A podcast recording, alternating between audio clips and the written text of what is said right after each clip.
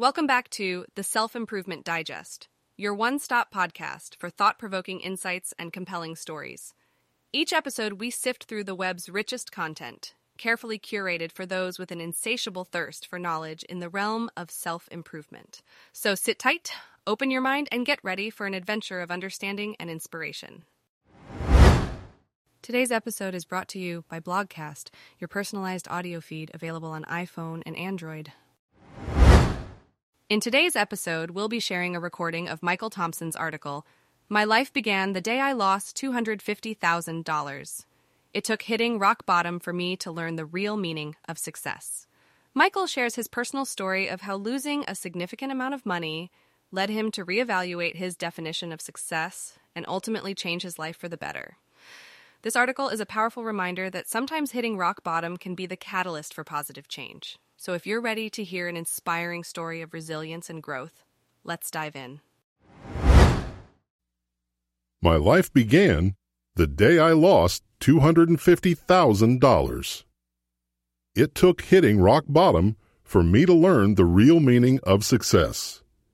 By Michael Thompson.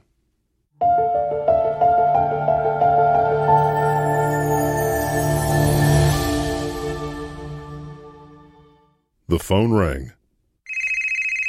This was it, I thought. At last, all the years of struggle I'd endured were about to be worth it. Growing up with a severe speech impediment and social anxiety, I had a very limited view of what I was capable of accomplishing. But as I grew into adulthood, I began to push myself far beyond my comfort zone. I hired a communication coach and threw myself into a new sales job where I'd be forced to talk to people every day. And I became good at what I did, working my way up to managing a sales team. I got a taste of success, and then I wanted more. I began dabbling in real estate investments in Central America. I was 29 years old, and for the first time in my life, I felt like I could do anything.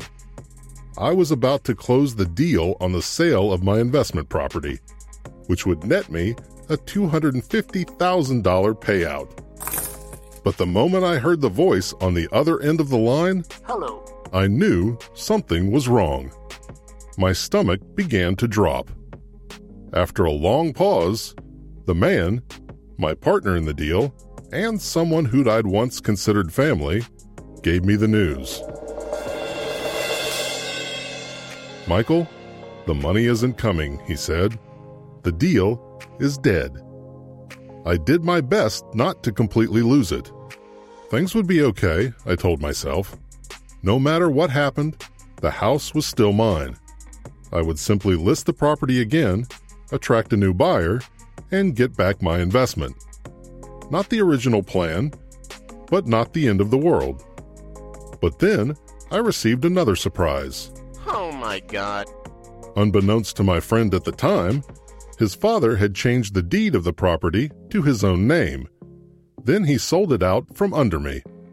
For $30,000 in cash, I would later learn, and five luxury cars valued well over $200,000.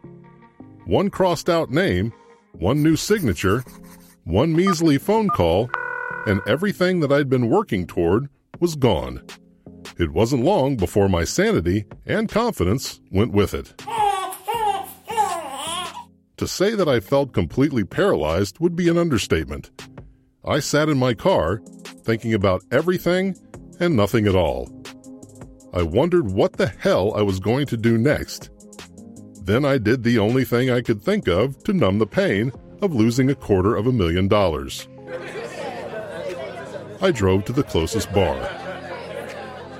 Instead of running from life, I began to chase it. Over the next 21 months, as if I was writing my own country song, I smoked my breakfast and drank my dinner. My parents were scared.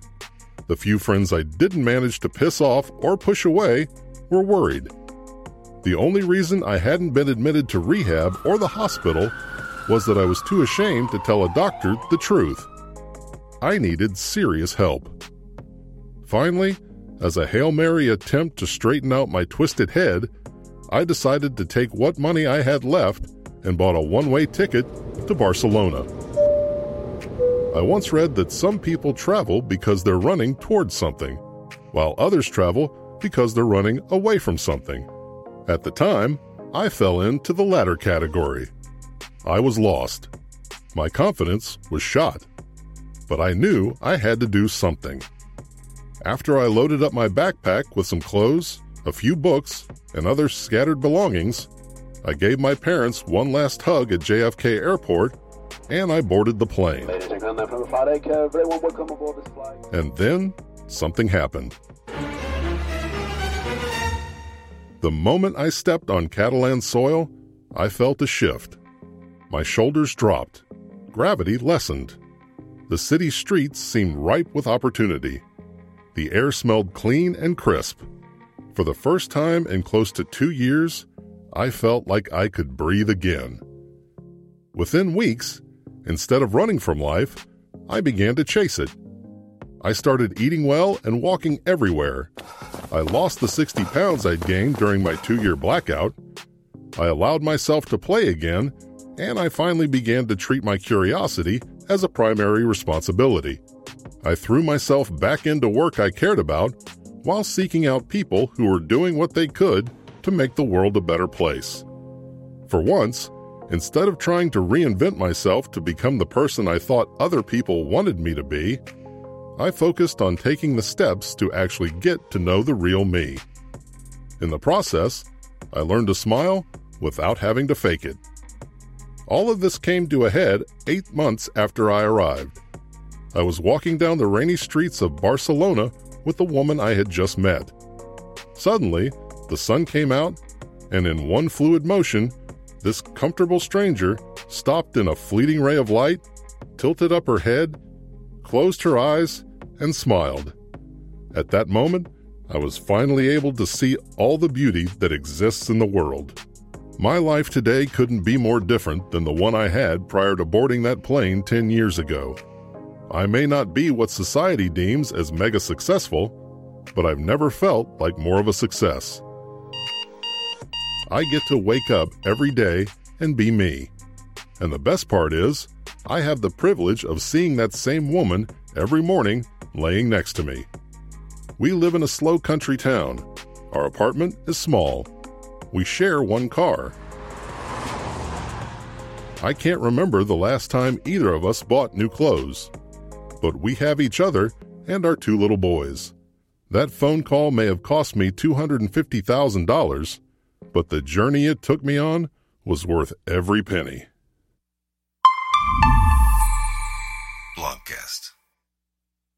If you enjoyed this, you may also like our other podcasts The Productivity Digest, The Psychology Digest, and The Life Digest.